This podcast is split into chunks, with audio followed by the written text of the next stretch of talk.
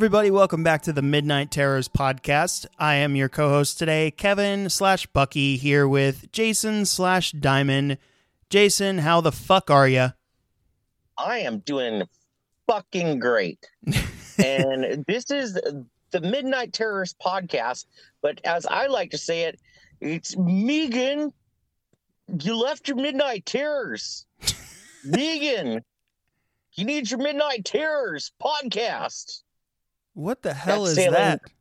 Sailing way over your head, but I guarantee you somebody's going to get it and they're going to laugh at it, hopefully. But Sorry, ahead. repeat repeat what you said. What? I heard get you get get your Midnight Terrors podcast. What was the first part? Megan, Negan? Megan, Megan. What the hell is that? it's it's from Key and Peele. Oh, okay. Um, Me like it's- it's a Megan. Oh, I get Megan, Meg, yeah, yeah. oh, You're making the connection now. All right, I get it now. All right, Megan, Megan, got it with an M. yeah, gotcha. somebody, some, somebody will love it. All right, well, I'll take your word one, for one it. One out of fifty, will, one out of fifty will get it, and they'll they'll be excited. But yeah, anyway. Jason, Jason, go, Jason, going for the deep cuts there, I guess. Um, Uh, any, yeah, man. I, well, dude, I have to get creative with the the name of the show, like every week. You don't have that pressure. I have that pressure. yeah, I guess so. But uh, Jason, we are we are back. We um we just uh, put out an episode on Fire in the Sky last week, uh, and as we're Great recording this, it came out uh, yesterday as we're recording this. But um, fun episode, man. Yeah, man. Um, and you know that was that was one of mine that I I wanted to get at at the at the beginning of the show. Yeah, man. Um, so I was I was glad to get get to it and finally make you watch it. So Yeah, and it was a good fun. time. And uh, can Yep. we can we point out um, a hilarious comment from our good buddy Zach ZC Kroll uh, that we saw on our Instagram this morning from that episode? uh, yes. Uh, Um, yeah, so I, I caught the comment um, uh, this morning, and uh, it, it it was in the last episode. You said you hadn't seen um, close encounters of the third of the fourth kind or third kind. Sorry. you- yeah, um, and I called you a bitch. Yep. and uh, and Zach uh, left us a comment. He was like, "Dude, I just literally spit my coffee all over myself." yeah. because, because Diamond called you a bitch. yeah so that. he so he wrote that on the post for the fire in the sky episode that i made on the instagram page and yeah, i Insta. Yep. I screen capped that and I sent it to Jason. and then you started a back and forth with him from your Instagram um, with Zach, and you uh, you had some hilarious banter going on with him that he continued to laugh at. And uh, I just got to say, man, I fucking love Zach. I just came back from. Uh, Horror Hound weekend in uh, Cincinnati, Ohio, and I actually got to meet Zach and hang out with him uh, for the Very for a lot of for a lot of the weekend. And he is a great dude. Love you, buddy. It was so great meeting you and hanging out with you. And uh, Jason, I can't wait for uh, when he comes down to Charleston for us to to kick it with him. Yeah, me either, man. Like I, you know, uh, that's the fun part about this show is that uh, you know, it, when we started this off, we didn't think that we were going to meet like all these friends and have like all of these interactions, and it's uh, it's a lot of fun just having relationships with like Zach, ZC Kroll. Um, you know, we've got the review to death guys. Uh, you know, um, I was actually just listening to um, I was a teenage film snob today. Hell Um, yeah. you know, and just like it's it's fun and just even on our Insta, you know, just having our friends come on and just kind of post, you know, funny stuff or say, hey, like, you know, this was really funny. Like I listened to your episode. Um, so yeah, it's it's just a lot of fun. And and I never imagined when we started this that we would make as many friends as as we have and just have so much fun with it. no, um, so No, absolutely not. And um, you know, on that same note, I've been uh, another good buddy of ours, uh, R. Jacob Honeybrook Roy from the Pet Sematary episode. I've been uh, reading Yeah. through. I've been reading through his books um, over the last uh, couple weeks, and uh, been chatting with him a bunch. I just you know hit him up, you know, telling him how much I liked his stories, and then that transis- transitioned into us talking about music and literature and films and stuff like that. So it's it's really really cool that um, this little show that we do just for fun is uh, you know has connected us with so many people from all over the world at this point. So um, it's been awesome making all these friends uh, through Midnight Terrors, and there's so many more that we haven't mentioned, but. Uh, to everyone that we're friends with from the podcast and are now, you know, friends with in uh, in our daily lives. We love you guys and we appreciate all of you. And uh, yeah, now we're back, Jason. Yeah, and, it's um, fun. Yeah, like I like I woke up today and like I kind of had a long day in front of me, um, and just like kind of waking up to to Zach just saying I spit my coffee out listening to this.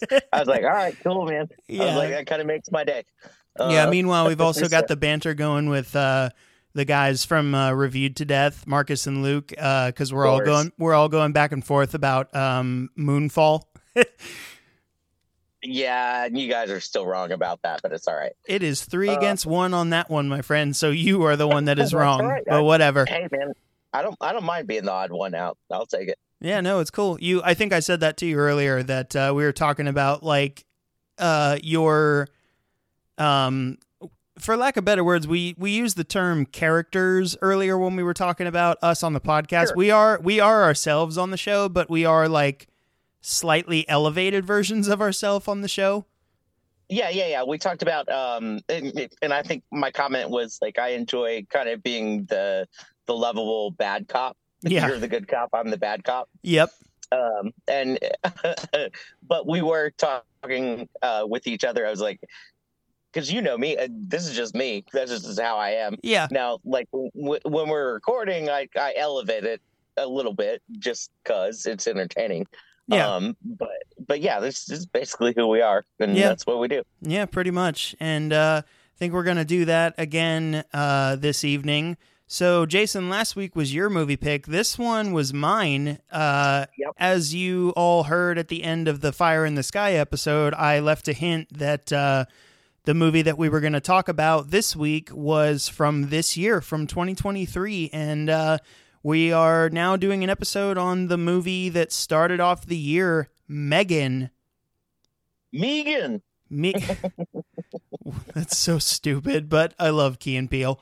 Um, but uh, yeah, so now we're going to talk about Megan, and I'm very excited about this. Um, I posted uh, way back in January on the Midnight Terrors Instagram when I saw this in theaters. I asked people who was going to go see it, and I saw it twice in theaters.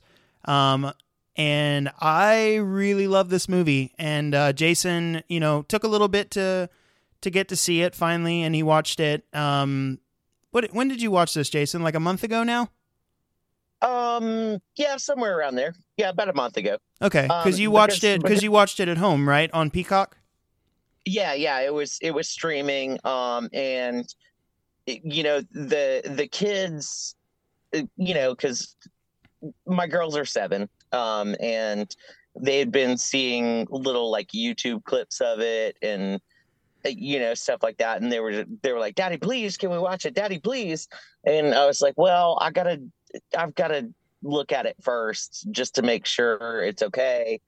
Um, and you know, I even asked, I even asked you because you had seen it before we had. I had, I, yeah. I said, "Hey, like, it, it, it like, is this kind of okay for the girls to watch?" And you were like, "Yeah, it's it's it's not that bad. You know, it's it's it's fine."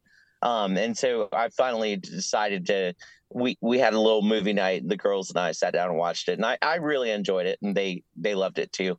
Um, Awesome. Yeah, and it's just uh, to, just to kind of preface this. Sorry, I didn't mean to overtalk you. no. Go ahead, buddy. Um, but just to kind of preface, um, I really enjoyed Megan. I think it's a great movie. yep. Now, it catching the reviews that it did, like saying it's like perfect, it's the best thing ever. It's like uh, everybody was just raving about how like amazing it was. Yeah, when it when it came out, I remember exactly what you're talking about. The Rotten Tomato reviews, which I usually don't pay attention to, um, because they Yeah. they realistically don't mean anything. But um, I remember Typically, that. yeah. yeah, you know, they're just you know a consensus overview, and everybody's opinion is going to be different, so it really doesn't make a difference. But um, Right. when this movie came out, it was getting like up in the 90s of percentage wise from Rotten Tomato, Oh, which was, was- which was kind of crazy. Yeah, it was it was before before it actually got theater release. It was like it like a hundred percent, and I Yeah. was like, I was like, wow, like this this shit should be pretty groundbreaking. Um, and again, I I I really love the movie. I think it's great. Like I I really have nothing bad to say about it. But at the same time, I'm just like I don't understand why all of this like super hype around it. Yeah. Um, but anyways, Yeah. So we'll, we'll move. We'll move forward. well, we'll we'll just do just a little preface there. Yeah, no, we want to get our initial thoughts out of the way, which is a good segue because heads up to everybody listening, if you have not seen Megan, we are going to talk uh spoilers galore. So if you have not seen it yet, um it's available on streaming on Peacock now. Uh both the rated and the unrated cuts are out there, so don't listen to this if you don't want it spoiled for you. Um but that was our overall thoughts. We both liked the movie a lot um, and we're going to do a discussion on it into a deep dive in all the spoilers. So don't listen to us if you haven't uh, seen the movie yet, and then come back. But um, Well, and uh, it- I mean, to be honest, though, too, like I mean, just from the the trailers and everything before I watched the movie, I had a good grasp of what it was. Um, uh, it- it's it's not something that has like super twists or turns or anything like that, but no, um, like I had an idea of what I was going into. And what I saw, I was like, okay, that's what I was. That's what I was after. yeah. Uh, so you so- you all know what the you all know you all listening know what the setup is. You know, killer AI doll smart toy is given to a young girl, and of course, like any of these AI horror movies, it becomes smart and becomes uh, hostile and starts causing problems, and that is the movie Megan. Um, but heads up, Yeah, these are that's these, pretty much it. yeah, exactly. You know, I love the movie, but it's very simple, and we'll get into uh, why I love it. And you know, again, it is a simple plot, but if you don't want it spoiled for you, stop listening, go watch it, come back. But let's dive into spoilers and talk about Megan. But I want to yeah, so start. give us so give I- us a setup. yeah, so like I said, um, the movie is about a young girl played by one of the uh, best like younger actresses out there these days, Violet McGraw from uh, Haunting of Hill House and Doctor Sleep. Um, she's always awesome Yeah. whenever she pops up. She's she's very good. Yes. Um, so she's a young girl who, at the be- at the very beginning of the movie, she's driving with her parents in a snowstorm, and uh, they end up getting hit by a uh, snow vehicle, and the parents are killed, and Violet is left. Uh, or her name is um, Katie in the movie. Um, Right.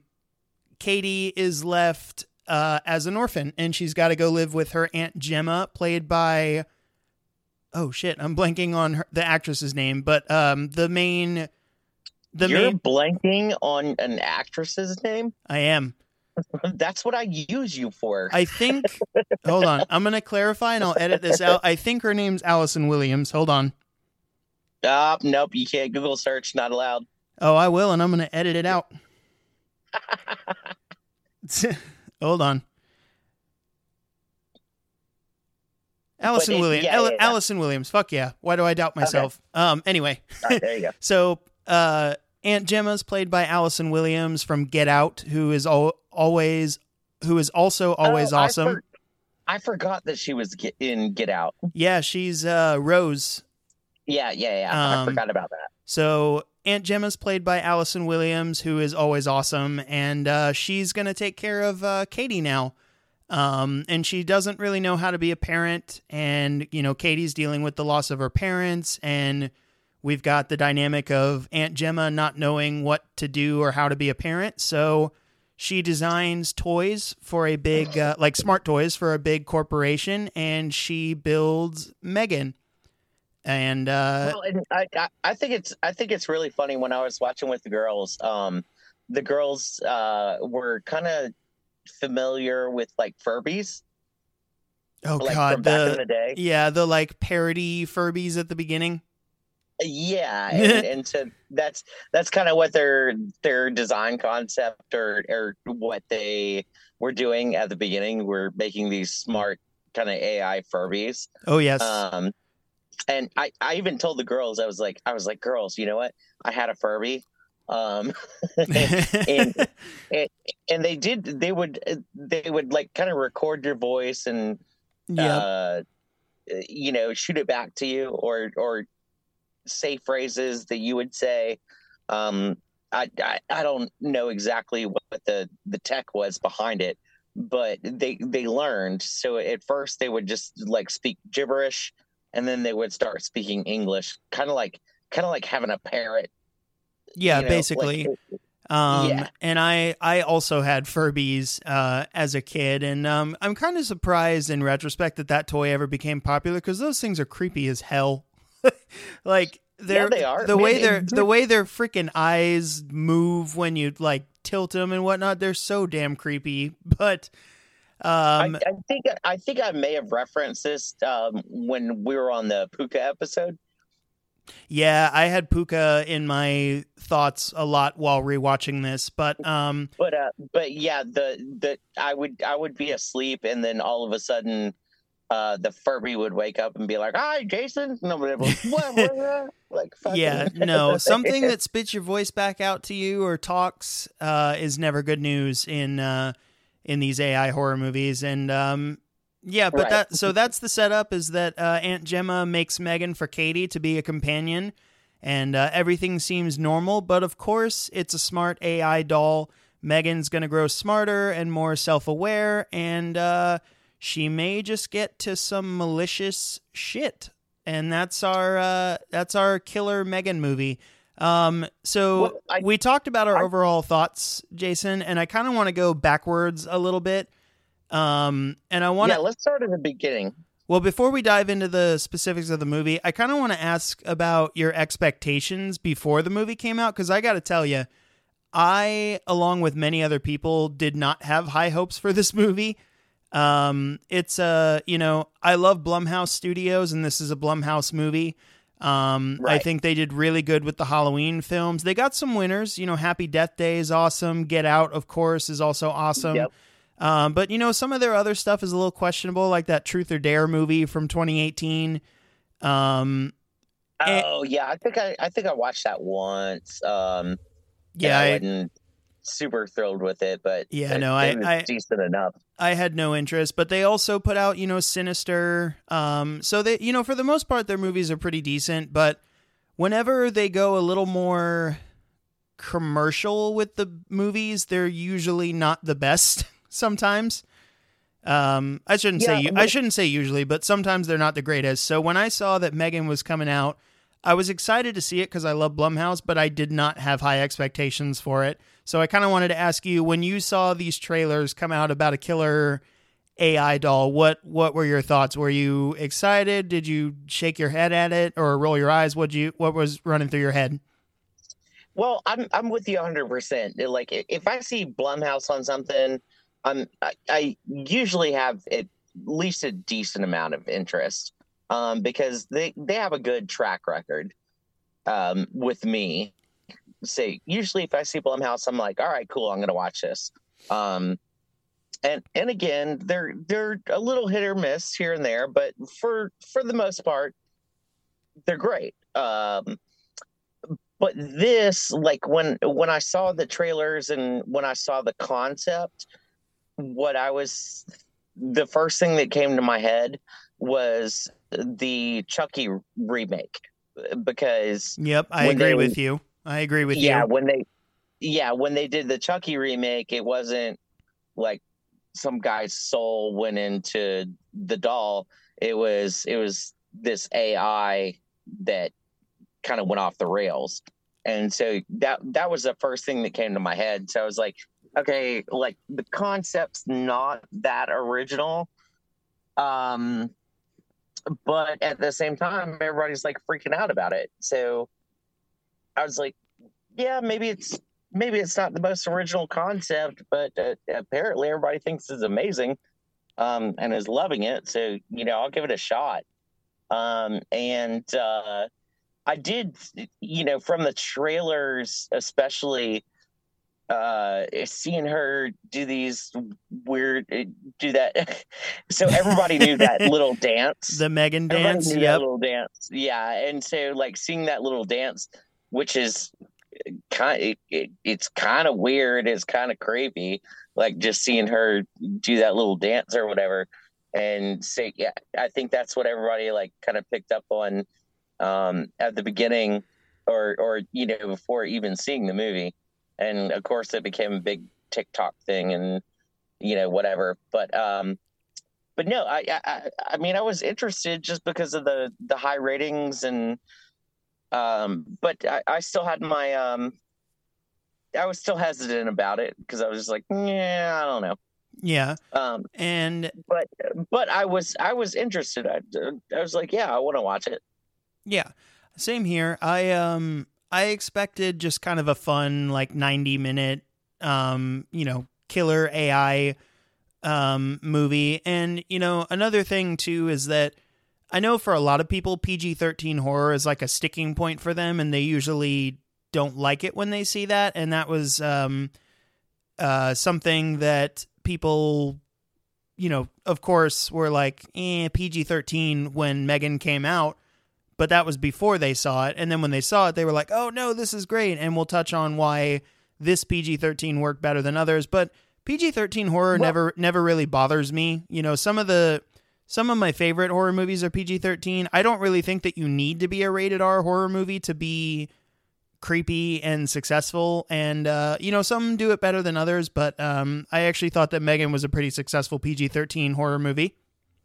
Yeah we've we've actually talked about this before um that uh, typically i'm i'm kind of the same way. When i when i see uh like pg-13 horror movie um depending on what the content is or what kind of movie if if it's a creature feature or it's like an exorcism movie or if it's just you know all the different genres um seeing pg-13 depending on what it is a- a lot of the time it can turn me off but i've been really shocked and really surprised by some pg-13 movies. Yeah probably the biggest one was uh, the a quiet place movies. Oh yeah. Dude both of those both of them were freaking fantastic. Mm-hmm. um and then i know i know you're not big on this series but the insidious movies are very creepy as pg-13 movies for me oh it, are none of them rated r No, all PG thirteen across the board for Insidious. You wouldn't think that was some of the some of the um some of the stuff that's in there, but no, those are all PG thirteen. I didn't realize because you know that, I mean I love James Wan and I I like that first Insidious, but I got a little bored afterwards Sure. um, with the sequels. Um, but no, I didn't I didn't realize those were PG thirteen. Um, but I mean, uh, so we we talked you know aliens last week you know with Fire in the Sky, um, and uh, we'll we'll probably talk uh, about another movie, um, uh, Dark Skies. Um, and Dark Skies was PG 13, and Dark Skies scared the living shit out of me.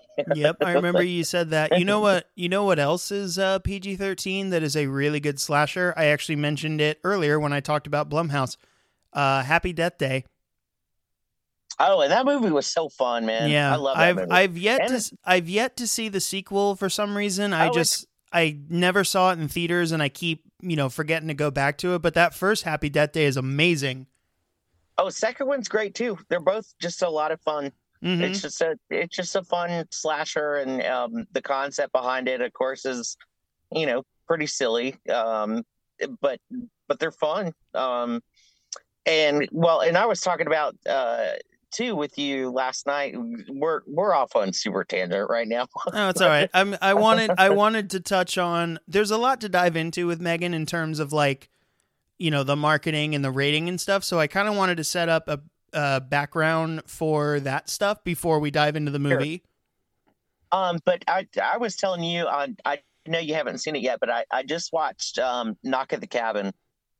Um, oh yeah, the new M Night, and it was rated R, and uh, you know I enjoyed the movie, but like when I was watching it, other than them dropping the f bomb, you know, every few minutes, um, there was really like no gore in it. Like there was no. Uh, I mean, there's a little bit of blood, but like nothing crazy and, and I was and, and I was watching and I was like, why is this thing rated R other than saying fuck every five seconds? Yeah, well, uh, well, a movie of Shyamalan's that's even more edgy than that one. I haven't seen Knock at the Cabin yet, but I've heard about it and I read what happened uh, in the movie. But um, Split, man, really rides the line of being a rated R movie, and it's PG thirteen, and it's so disturbing.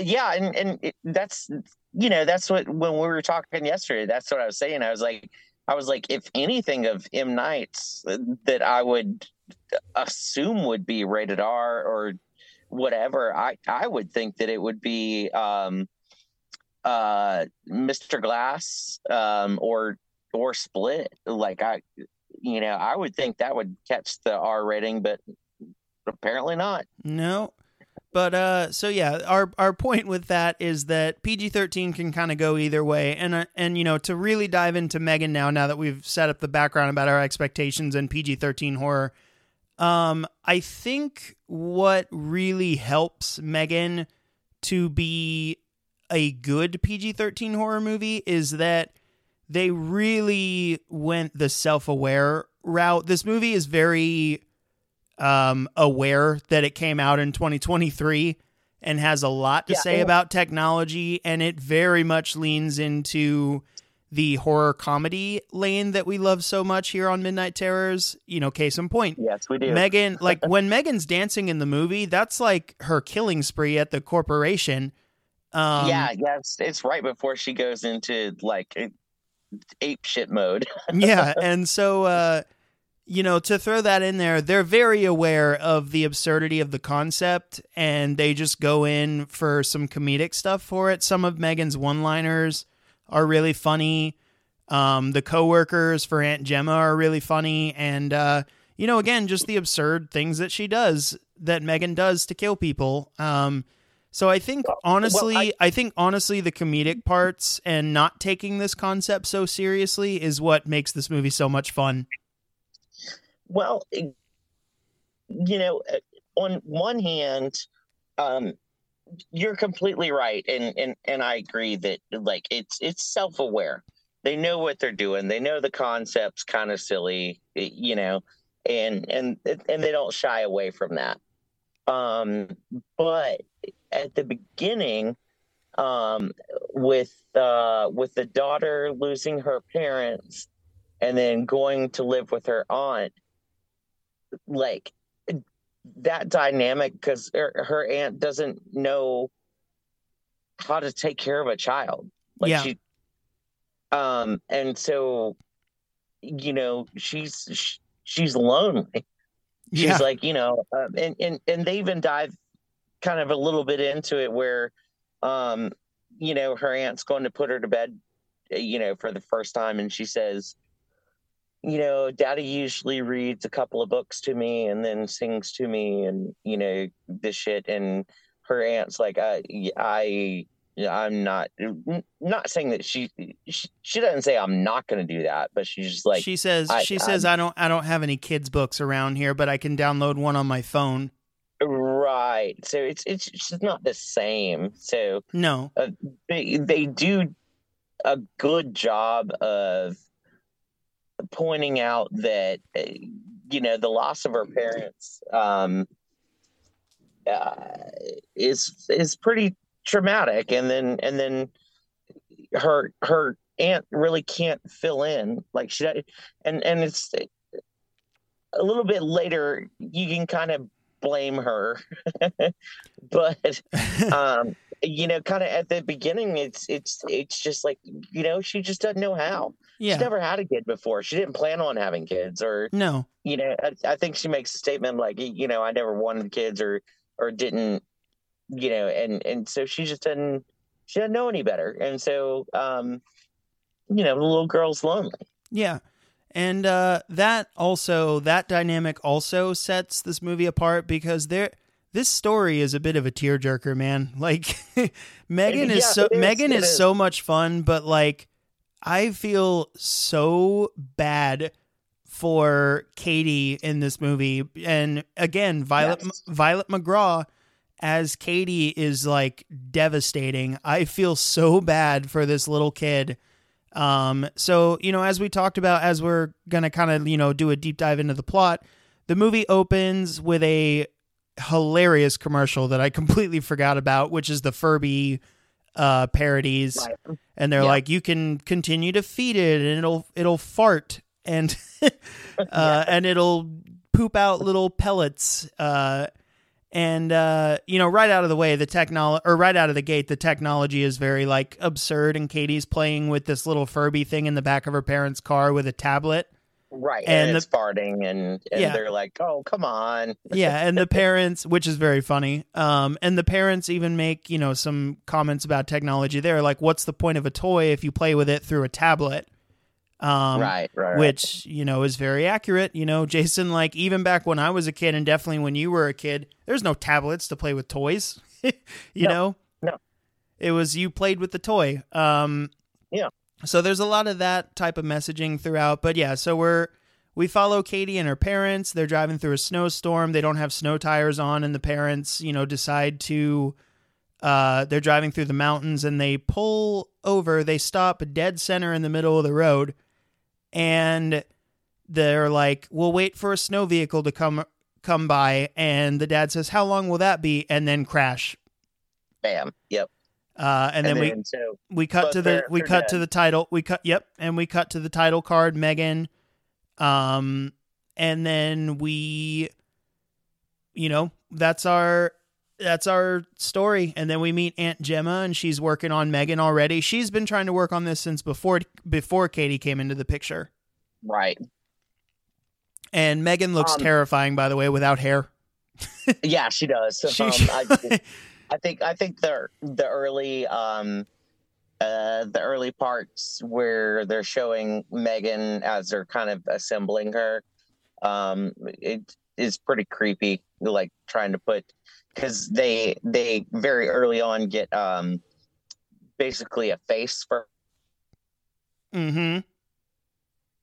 It's like a 3D printed uh, mask that they get to go over the head um, to make Megan look more normal or more human.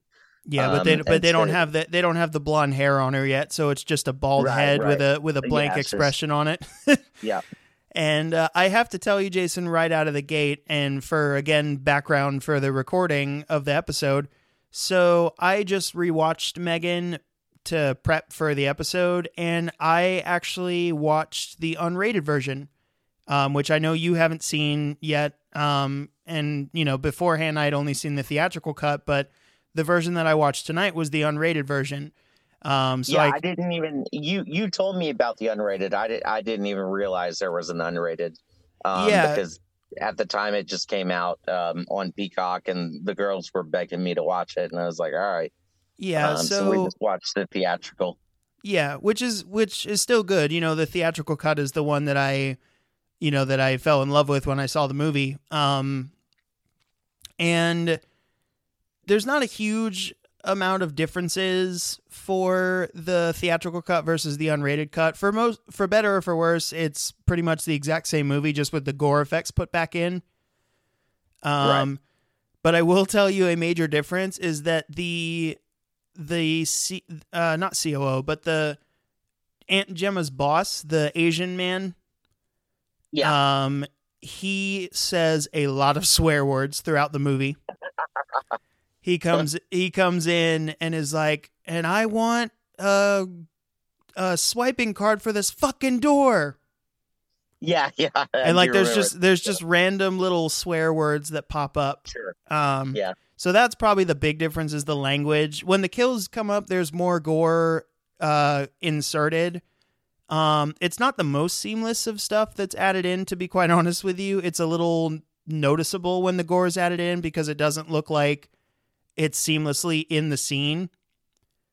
Um, it, it looks a little CGI like imposed over top of it, but it's you know it's fun to see some more gore when uh, when we start to get to the kills. But I'll touch on those later.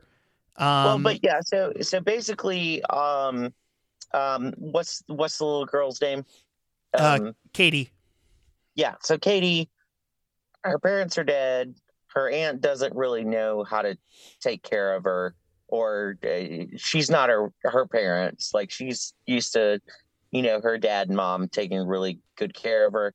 Um, and her aunt is working on this AI doll, Megan. hmm Um, and Megan, she introduces Katie to Megan. Yeah. So Um, we and, and we and Megan is AI, so she's she's supposed to learn yep um, what to do or or learn how to. Um, and one of the things that I think is really cool um, is that they talk about imprinting, yes um, which it uh, I don't know if you know a whole lot about that, but like in like in Animal Kingdom and stuff, they talk about imprinting. So like you can you can take like a you can take like a a cat away from its mother and introduce it to a dog.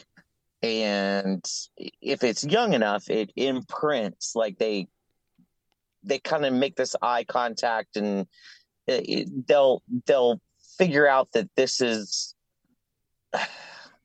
it's, it's it's not their mother but they just like it's it's this connection that they make and all Yeah, they- do Yeah, they say uh, later on when the child psychiatrist is uh, talking to Gemma about like, you know, Katie's forming, um, you know, like a relationship of some type of caregiver with uh, with Megan later on. She's so reliant on her.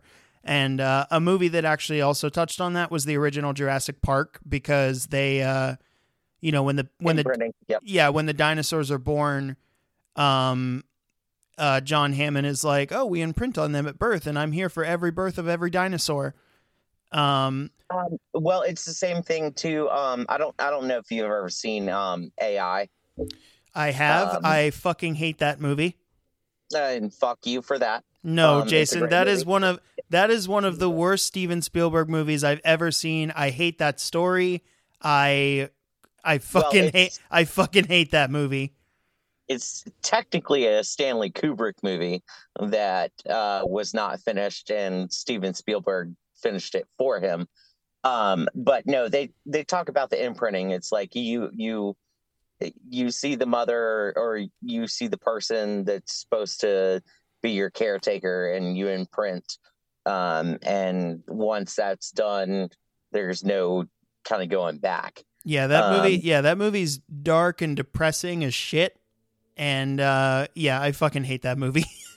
like, Um, it's it's one of the few that uh, I think I think I talked about um, when we were on um, uh, when we were in with uh, teenage film uh, snob. oh, with Um, James, was with uh, James. Yeah, yeah, we were talking to James, and I was saying, hey, uh, like, there's not many movies that make me cry, but Braveheart's one of them. Um, but AI was one too, man. Like when he gets to spend his last day with his mom, like I was Yeah, just like, oh, you bastards! oh, yeah, it's dude, so I sad. I hate that. I hate that ending so much. but anyway, that's that's be- Anyways, that's yeah, be- that's yes. besides the point. But The- so the imprinting thing. So Megan in imprints uh, with Katie. yeah, she's paired. So- she's paired with Katie once she's created, and Right. we spend a little bit of time with uh, Katie and Gemma together before Megan comes into the picture. Um, and we see Katie kind of struggling and Gemma not really knowing what to do. And the child psychiatrist is like, I need to know that Katie is, you know, supported here and that this is a safe place for her.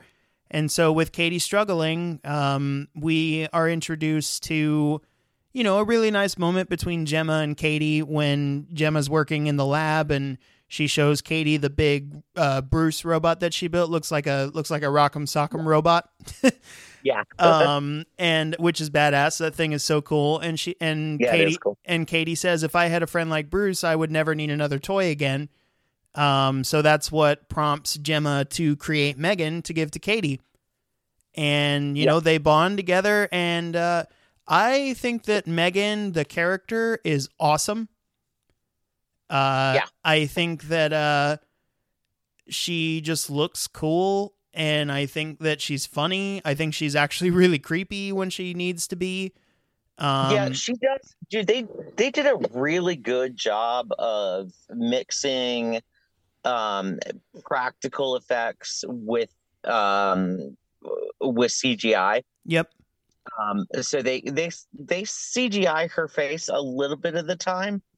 Um but for the most part um the the little girl actress that they got to play her is you know it's a person like it's a it's a little girl Yeah. And, Megan. and as I and understand they it, kind of CGI her face a little bit. Yep. And as I understand it, there's two girls that play Megan. One is like the one in the suit, um, and the other one is the one doing like the voice, uh, Oh, okay. and the singing voice. And funny enough, um, I maybe both of them are doing it. One of the girls that plays Megan is already like doing horror conventions now, which I think is really cool. Oh, sweet. So like this movie's Well- very very popular, um, which I think is I- I think is awesome. I think Megan's a cool horror icon already.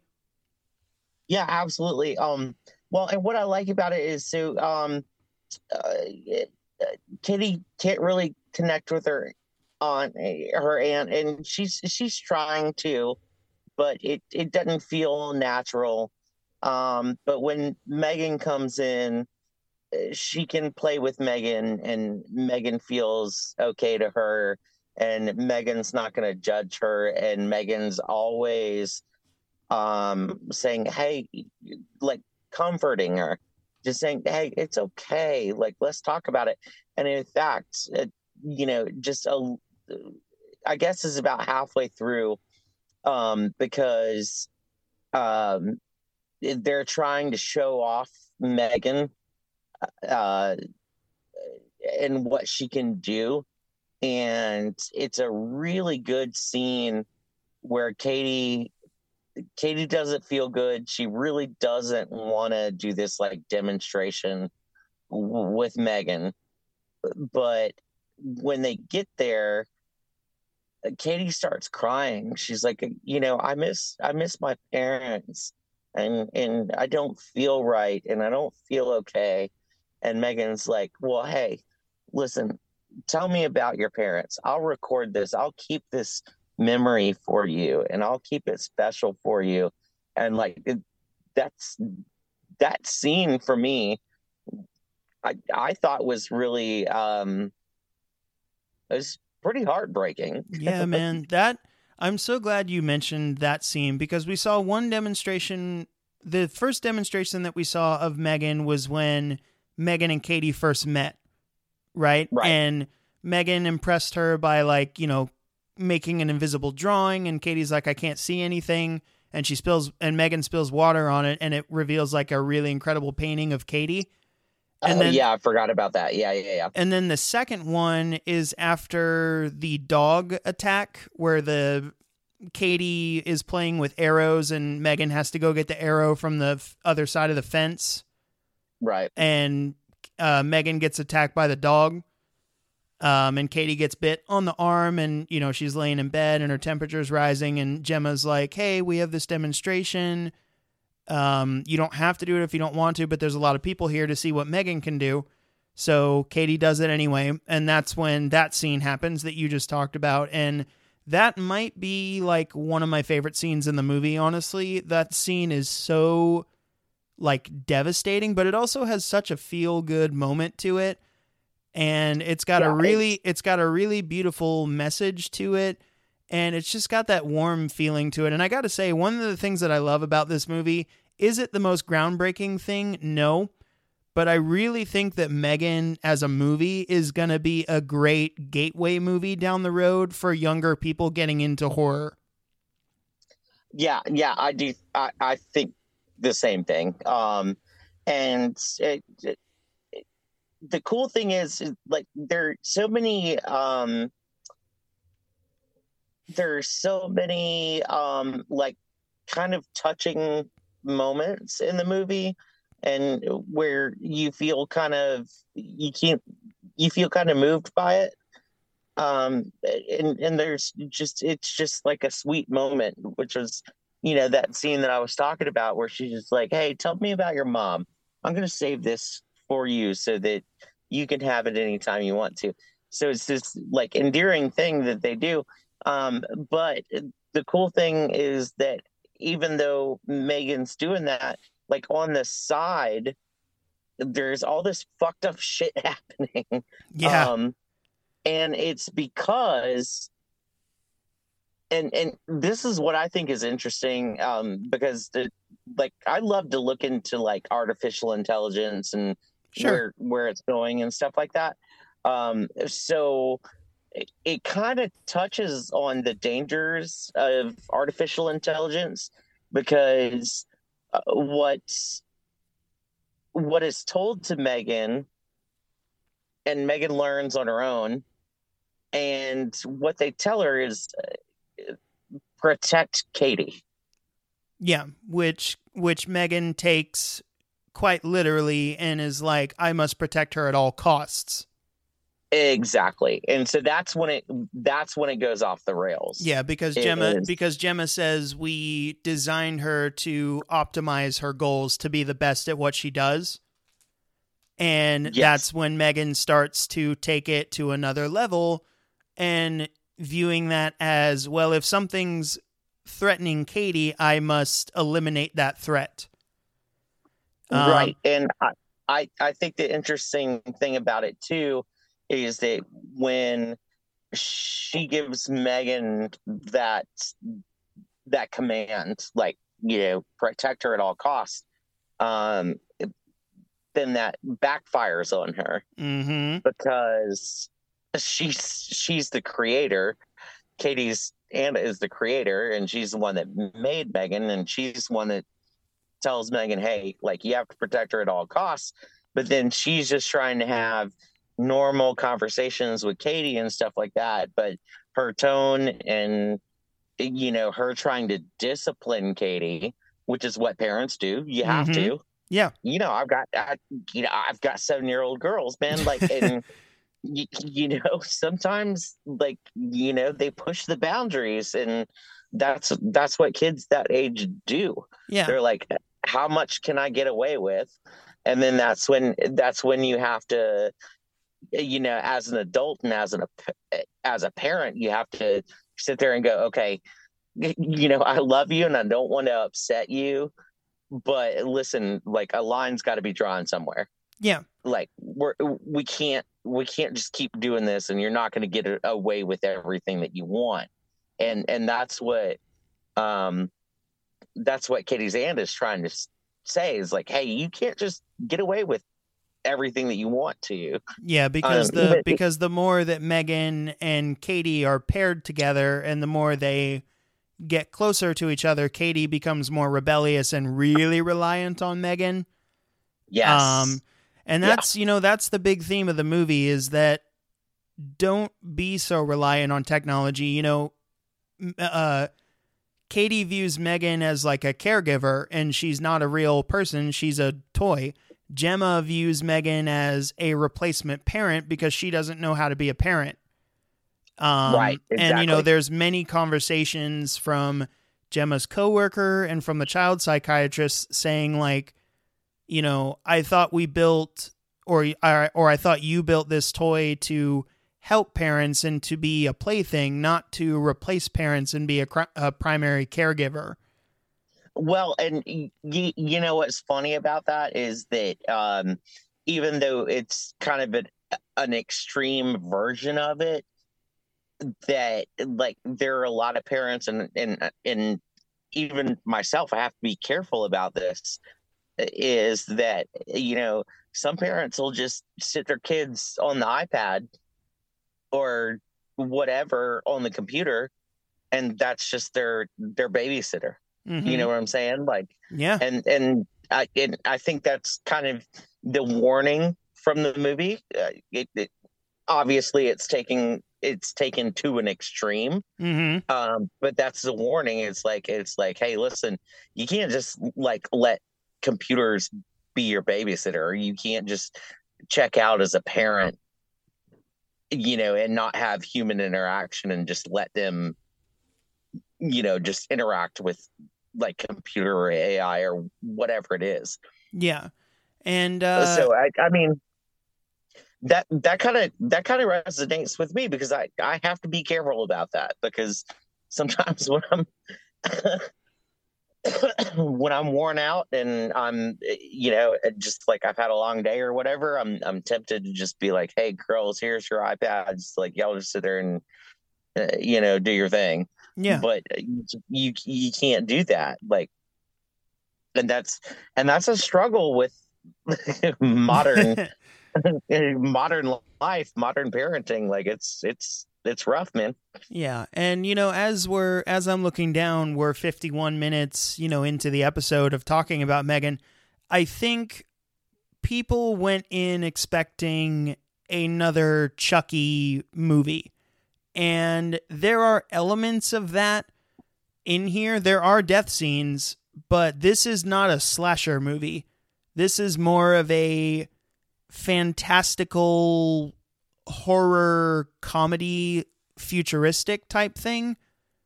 Yeah. Um, there are deaths in here, but if you're a gorehound looking for Chucky with a death scene every 10 minutes, you're not going to get that because we don't get. Yeah, that's not your movie. Yeah. We don't get a real death scene until like 40 minutes into the movie with the little, with the stupid bratty kid in the woods. Um, yeah. Uh, and I, I don't know if it was because we were talking about the unrated version, uh, the version um, versus like the theatrical version. mhm. Um, and and the one that I watched, like when she's, you know, the kid picks the kid picks her up, and Well, I, I and- should say before we get into the woods, there is one attack scene. Is Megan takes out the dog that bit Katie, oh yeah, which Yeah. is which is off screen, but man, is that scene upsetting when she pulls the dog through the fence.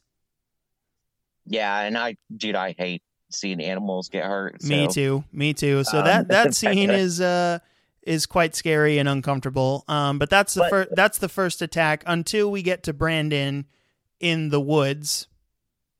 Yeah, and he's just a dickhead, and he picks up, uh, he picks up Megan, um, and Well, you he know, like how her- sorry, how is this kid like not in jail at the moment? He tells his mom to fuck off.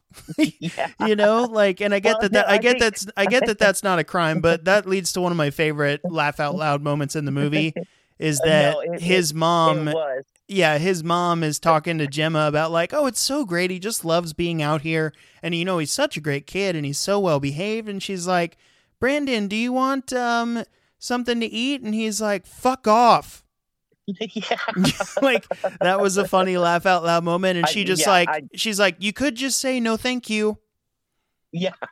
I did laugh at that. Um, yeah, because she's like, she's like, "Hey, Brandon," And he's like, "Fuck off, mom." Yeah, but he but he gra- like, you know, so he's paired with Katie in the woods to go find um like acorns or something like that. Right, and they, right. they find one and he picks it up to take it from Katie and then he's like, I'm sorry, you can have it. And then he shoves it into her hand to like like stab her with it in the hand and then Right. is just gonna you know, beat her up or do something. Well, and that's and that's that's again where um the uh, with the AI in, in Megan, you know, they she says, you know, protect Megan or you know, protect Katie. yep. And so she sees this little bully, you know, messing with Katie and automatically goes like crazy extreme Yep. like not not stop him yep he's got to die Yeah, no. So he Um, so he sees Megan in the woods standing off, you know, not at first Megan's not doing anything. She's just standing there silent. And then he picks her up and runs away with her and Katie's trying to find them. And then he plops Megan down and is like, "Why won't you talk?" And then he freaking slaps the doll and all that stuff. Yeah. And then Megan finally comes alive when he grabs her hair. And this is the first death scene. And Jason, I know you didn't see the unrated cut, But you know, there's the even in the PG-13 cut in the rated theatrical cut when when Megan rips off his ear. uh it's Yeah, we pretty were- it's pretty gnarly because you even in the theatrical cut you see that ear stretching like crazy and I, I was in the theater being like ugh Yeah. Um, well, so there's there's two things about this part that I love. Um, we we were talking about the the ear getting ripped off, um, and uh, I was I was joking with you about uh, Stretch Armstrong doll. yep Um, uh, some of our listeners may remember those, um, but it was just this doll that had like gel in it, and you could just stretch the arms like crazy.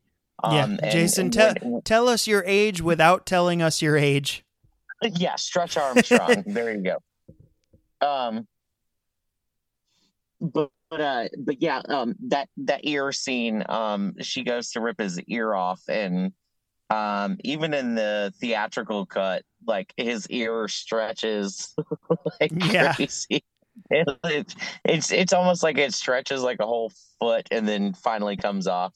and you see a Um, little bit of blood. Now, Jason, what you have not seen and you will see when you watch the unrated cut is you see that ear come off in the unrated cut. Well, the other thing, the other thing, like I said, there were two things about the scene that I really loved. Um, the ear thing was was pretty cool, um, but the other thing was when she goes to all fours and Yes. starts running Love like that. an animal. Love that. It was very cool. Um, and apparently, um, I, I've watched a little behind the scenes or just little snippets here and there. Um, apparently, the actress, uh, you know, that played Megan or filled in, um, she she's like this crazy gymnast or whatever, and Oh, she was able to she was able to do that. Oh wow. Yeah, no, that's def- Like, that's yeah, it- definitely uh that's definitely a creepy scene when Megan starts running on all fours like a dog to chase after Brandon. Yeah, so apparently it, it wasn't really like a special effect. Like she was able to. Now they might have manipulated a little bit, but she was able to run on all fours like that. And I'm like, that's creepy as fuck. Well, that's cool to know because there's another scene towards the end where Megan does something kind of similar to that, but she chases Brandon into the road and Brandon gets run over by a car. And it's definitely not the most graphic thing, but it's definitely more graphic in the unrated version. You definitely get a better look at the impact of the car and the blood splatters on the street. Um, so there's not a huge amount of difference, like I said, with the unrated versus the theatrical. It's pretty much the exact same movie, except the except the uh, the kills are more gory and there's more effects inserted. Um, but that ear comes off in the unrated cut, and you see blood spurting out of this kid's head. Um, and you see the ear get stretched and ripped off. So um, it's uh, it's pretty gnarly. But so we go on, and you know the the you know Gemma and Katie start to kind of question um, Megan about if she did anything because Megan's you know Gemma should be able to access all of Megan's memories, and she can't do that because the videos of the day that Brandon was killed are blocked out. Um, Right. So it's it's it's uh Megan becoming independent. exactly. Like the AI. and even Um, even still um after the dog disappeared from Megan um the neighbor lady is coming after Gemma you know saying I know you did it I know you did it you always complain and now my dog's gone and then Megan sees the neighbor as a threat so she kills her in the Mhm. shed with um plant like gardening chemicals and uh yeah, oh yeah, oh yeah. She like uh oh, what does she do? It's like it's um So Megan, what happens is Megan is hiding in the shed, and the woman's out looking for her dog, shaking a bowl of food. right, but it's it's it's like it's like weed killer yeah, or or some kind of poison that she just like pumps into her like mouth, right? she sprays her in the face. Um, Oh, yeah, So Megan is hiding in the shed, and then she comes out. She, you know, s- sprays her against the wall with the chemicals a little bit, and then the woman tries to run away, and Megan shoots a nail gun at her, and it goes into her hand. Oh yeah. and that's and that's in the PG thirteen cut, and I saw that in theaters. I was like, oh, oh. Which Uh, you know, like uh, there, there's so many movies that do the nail gun trick. Mm-hmm. Um, and, and that's not how a nail gun works. No. Um, it's it's totally effective and and it's great. Um, but just every time I see somebody like getting uh, like pummeled by a nail gun, I'm like, that's not how that works. yeah, like the evil Evil Dead remake where the one possessed girl's shooting the nail gun everywhere. yeah, yeah, yeah. Or uh not a nail gun, but a staple gun in Home Alone 2 where it shoots Marv in the balls. oh yeah.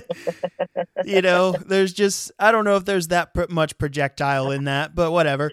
Um, it's Yeah, an effect. It's an that's- effective that's scene. not how that would work, but it, it's it. That's not the point. Um, yeah. So I just- but I just find it funny. yeah. So we see it go into her hand, and then again in the unrated cut, it cuts away in the theatrical cut that you saw, where uh, Megan sprays her with the chemicals. You just kind of hear, oh, oh, oh. Right. No, it's it's definitely still a quick cut, but you see her face start to melt away from the chemicals. Oh wow. Okay. Yeah, so it's pretty gnarly. Um, I I don't know why um that scene kind of reminded me of um uh what's um Midsummer. Um the beginning of Midsummer oh, um, with the oxygen tubes. with the yeah, with the the uh the hose like taped into the people's mouth or or the the sister's mouth. Yeah, I could I, I- could see that. That's a, I yeah, I, I don't know why that just brings me back there, but uh, Sure. it, it oh, does, dude, just no, midsummer. Yeah, Midsummer has a gnarly opening scene. uh, yeah, dude, And we- like I still like I still have nightmares. Yeah, and we will we will. Uh, with her hose yep. in her mouth. What it actually reminds me of now that I'm thinking about it is in Men in Black One, where uh, the exterminator's trying to kill all the bugs in the shed. He's like, Oh, I got a you got yeah, a pest yeah. control problem, and then Edgar takes the the bug killer hose and shoves it into his mouth. yes, yep. That's what that reminds me you of. see all the gas coming out from the sides or whatever. Yeah, that scene yeah. freaked me out as a kid. Yeah. Um, but no, so we go on, and you know, Megan's starting to get questioned, and I love Megan's like sassy moments throughout the movie because later on, when they're scared of her, Gemma will be like, "Megan, turn off," and she'll be like, "Are you sure? I thought we were having a conversation." Yeah, and that's that's a big part of it. Um, it- you know, because slowly Megan becomes self-aware and self-controlling. So when she's normally being told, or or she could normally, you know, shut down or turn off or whatever, she doesn't do that anymore. Like, yeah, and she, she keeps she keeps awake even when they tell her to shut down and and they think that she is shut down but she's not shut down she's staying still yep, but she's still taking in everything that they're saying and all of that yeah. And uh, so they decide to take her back. They're like, we can't go through with this big launch. We need to, you know, shut her down. And um, there's this whole little subplot that they don't really address as the movie goes on, but that one coworker, uh, Kurt, was wanting to steal the designs for Megan, yeah Uh, yeah yeah which leads to one of my other favorite moments. Um, which is he's downloading the files and he's got his computer open behind a corner and then the big boss comes over and he shuts his laptop real quick and he goes, "Oh, sorry." And he goes, "You weren't porn hubbing in the office again, were you?" Yeah Um, and uh, so yeah, that that guy's always got some funny lines. Earlier on, when Megan's But- face, when Megan's does- when the when the prototype of Megan's face blows up before she has hair and everything, he's like, "For the record, Yeah. I thought it was super cool." And then he just awkwardly walks away. but it, it, it does play in because um so so a little bit further like they're they realize that megan's um kind of going off the rails or um they have suspicions they don't know for sure um but that's when they try to destroy her and even though they think that she's shut down she's not shut down she knows what's going on around her, even though they tell her like, "Hey, power down," or Yep. you know, turn yourself off. Um, and then so she goes off the rails because she's self-protecting. Mm-hmm. Um, she's doing what a a person would do. Yeah. Uh, just like, hey, you're you're trying to kill me. You're trying to destroy me. No, I'm gonna fight back. Yeah. Um, so at, so so she- at this point, Gemma and Katie have kind of reconciled because they had a falling out over how attached to Megan Katie was. But right. they but they reconciled, and Gemma realizes like I need to be a better parent, and Katie realizes I have you. I don't need Megan. So they reconcile. They leave. They're gonna deactivate Megan at the lab. The other coworkers are. Megan does stuff like intercept a phone call and shut down the security system. And she also blows up the lab for the other two coworkers after trying to hang one of them from the wires. yeah, she can she can hack into everything. Yeah. I mean, she's she's got full access to everything. Um and that that was part of it like when she when she figures out that she's gonna be shut down, she's like, "Oh hell no." Yeah. And I love that scene I'm- where after she blows up the lab and she's going to go home to get Katie and uh, Gemma, um, the security alarm's going off and Megan just walks past it, doesn't lift a finger, doesn't even look at it. And the security system just goes, security off. Well, yeah, that was that was the other thing I was going to say because you you mentioned um, the guy that was um, sharing uh, the AI um, system or Megan system with like a rival company or was giving away the secrets for Megan. Yeah. Um, and when she goes to get at him, she even says it. She says, "Hey, you were stealing shit, and you were trying to take my um my programming and trying to give it to somebody else. So I'm going to Yeah. take you out." and you're a bad person because your boss treated you badly and you know you d- like she's like i didn't kill anyone you did it because your boss treated you badly um, Yep. and then she kills him being like and what if you couldn't live with yourself and this is after she's taken the um the paper slicer from the office she does her dance and then she kills the Yes. The big boss with the paper cutter slicer thing she stabs him Oh, through yeah. the through the elevator Yep. and again it cuts away in the theatrical cut but in the unrated one yeah, it, it it it really wasn't, man. Like I mean, that's uh, again, that's kind of why uh, like I was okay watching it with with the Mhm. kids. Oh no, it's perfect for that. It doesn't bother me at all in the really theatrical cut. Yeah, there's there's really no like hardcore nasty shit in it. Like you see just a tiny bit of blood here and there, and it's implied. I mean, you know what's gonna happen, or you know Well, what is it's- happening. It's more than implied in the uh in the unrated version because she's because she because she stabs this guy through the back and the blood like explodes out of his chest and hits the other coworker in the face. Nice. Uh, and then she does the "you're a bad person and you can't live with yourself," and then she kills him. Then she steals the smart car and goes back to uh, Katie and Gemma's house, and this is where we get our final battle. Well, real quick before that final, um, the her taking the paper cutter hmm or ripping the paper cutter off and using that as a weapon. Um, it, I I'm guessing you still have not seen the faculty. No, I have not, but it's going to happen as an episode one of these days. All right. All right, this is your your bitch episode. You're a bitch.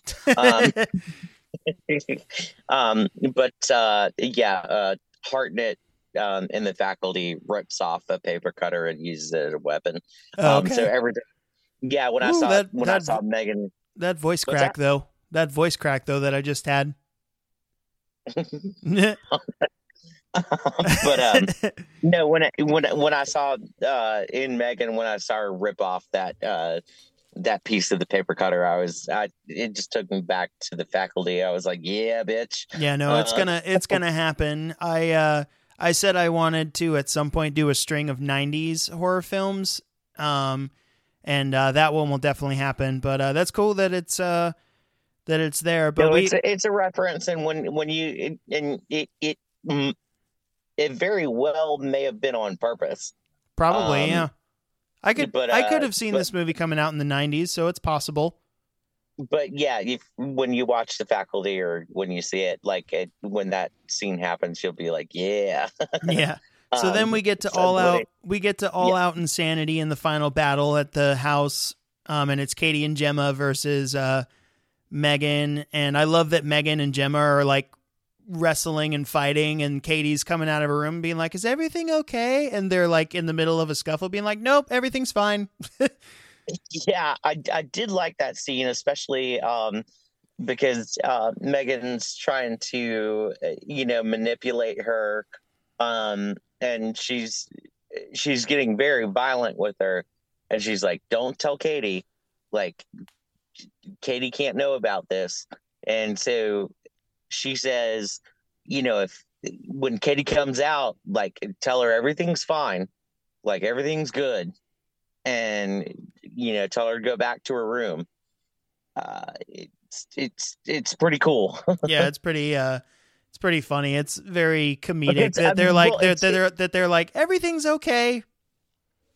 well yeah and it's it's it's uh it's again megan trying to preserve herself Mhm. and I, I i think a lot of a lot of the movie which i think is very cool is megan making sure that katie is still on board with her Yeah. And like uh, making making sure that she's not doing anything that Katie would deem inappropriate or whatever. Yeah, she's she's very very manipulative and she does little things throughout the movie like preserve her memories so that she can play them back to Katie or she sings like lullabies to her. Right. Um, which side note, um, after I saw the movie in theaters, I then purchased the score for the movie, and it's Okay. downloaded on my phone. Uh, because I think the score is awesome, but they also put Megan's little singing songs on there.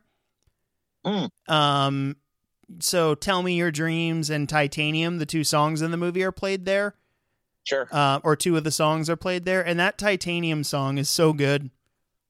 Yeah, yeah. Um, they, they they did the songs very well. Yeah. So we got the so we got the final battle, and you know, Gemma tries to fight back. So uh, Megan's like, "I'm gonna take you out." There's a very Blumhousey horror moment in there where after Megan gets water thrown on her by Gemma, she does the the ring girl walk, you know, Yeah. or like a grudge moment. And I'm like, "Yep, that's very Blumhouse." Yeah.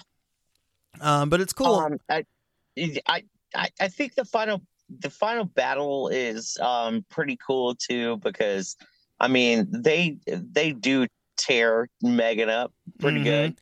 Yeah, because Um, Katie walks in and does find out what's going on, and she ends up, you know, turning on Megan by using Bruce that we saw earlier to like. F- it becomes Rock'em Sock'em Robots.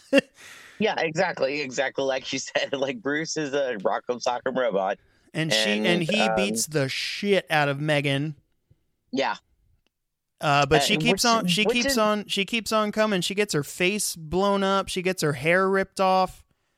Uh, and yeah. Doesn't she? Doesn't she even get ripped in half? She does- Bruce- yeah, Bruce- hands? Yeah, Bruce rips her in half because Katie's controlling Bruce and she's got the gloves on to control Bruce's hands. Right. And Bruce picks up Megan and rips her in half. yeah, and and that's when you that's when you think it's done, but then right when you think it's done, then Megan comes walking on her hands and her Yep. lower half is missing. Which is a great like, which is "Ah, a great shit." yeah, which is a great horror scene. But then they overpower her and Katie freaking stabs a screwdriver into Megan's like memory chip. I was like, oh damn. Yeah, yeah, she pulls. Yeah, because at the beginning of the movie, uh, which we didn't talk about, um, but at the beginning, um, uh, Katie's Katie's aunt is telling her kind of how the the robots work or how Megan works, and there's this like processor that's kind of like in the middle of their eyes or whatever. Yeah, it's behind Um, behind her face in the middle in the middle of her head. Yeah, yeah, and so uh, Katie remembers that, and that's when she jabs in there just to you know take her down. Yep. And uh, so that's the end, or so we think. If you recall, Megan can uh, take over technology, so we get a little hint at the end that Megan's conscience may be inside of the AI system used to control their house because the little camera turns on. Yeah, yeah. Um, we got a little bit of like Skynet going on. Yeah, very much so. And uh, Megan Megan 2.0, the sequel has already been announced for 2025. Well, and they they even um they even talk about like in in the movie that like um they're they're asking Megan certain questions or um Megan throughout the movie is like basically searching the web. Mm-hmm. Like she has this constant uplink to the internet, and um, like even when um, Katie's aunt is like saying something about parenting, she's like, "Oh, well, there's these statistics that say that you know if you're if you're going to do this, like do that, like." And she's just pulling all of this stuff offline. Yep so it's it's very apparent or they're they're making a point that her consciousness or uh, she has access to uh, i guess upload herself or uh, pull everything from the internet and could probably still live there. Yep. And so uh, she's uh, left in the uh, in the security system at home. So we're gonna get Megan 2.0, and I'm excited for it. Um, I think Megan is an awesome movie. And, uh, you know, just to wrap it up, I think Megan's fun. And I think people, if you didn't see it and you thought it was going to be a generic Blumhouse PG 13 movie, there's so much heart in this movie, a lot of good drama, a lot of really touching moments, um, funny, scary, action packed. Um, really fun and a great intro to horror for younger people or someone who might not be all about the scares and gore. I think this is a good one. So everybody go out and see it. Jason, what do you think? Uh, yeah, man. Uh, like I said, like I mean, on it, if if you just want to watch it on the surface, um, and and going into it, you know, we said like when when I was going into it, I was I was expecting another Chucky because that last Chucky kind of remake that they did was, yeah, it was this AI doll that goes off the rails.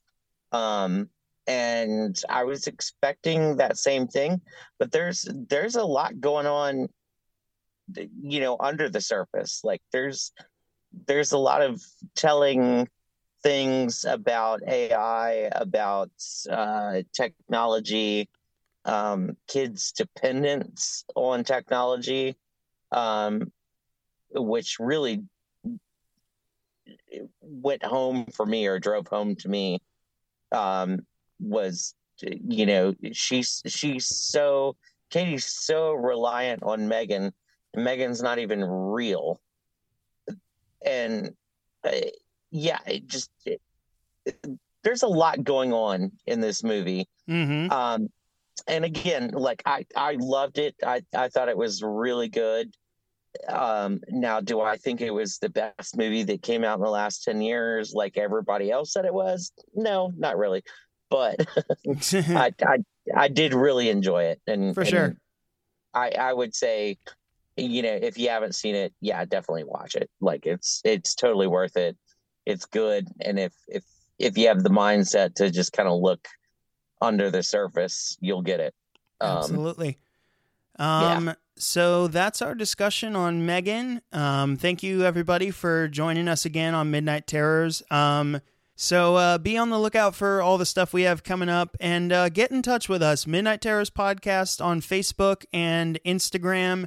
Uh, shoot us an email at midnightterrorspodcast at gmail.com and tune in again for our next episode. And uh, Jason, how do we say the name of the show here? Um, I'm not sure this week. Um, maybe maybe the midnight the the midnight terrors podcast. Yeah, that works. Cool.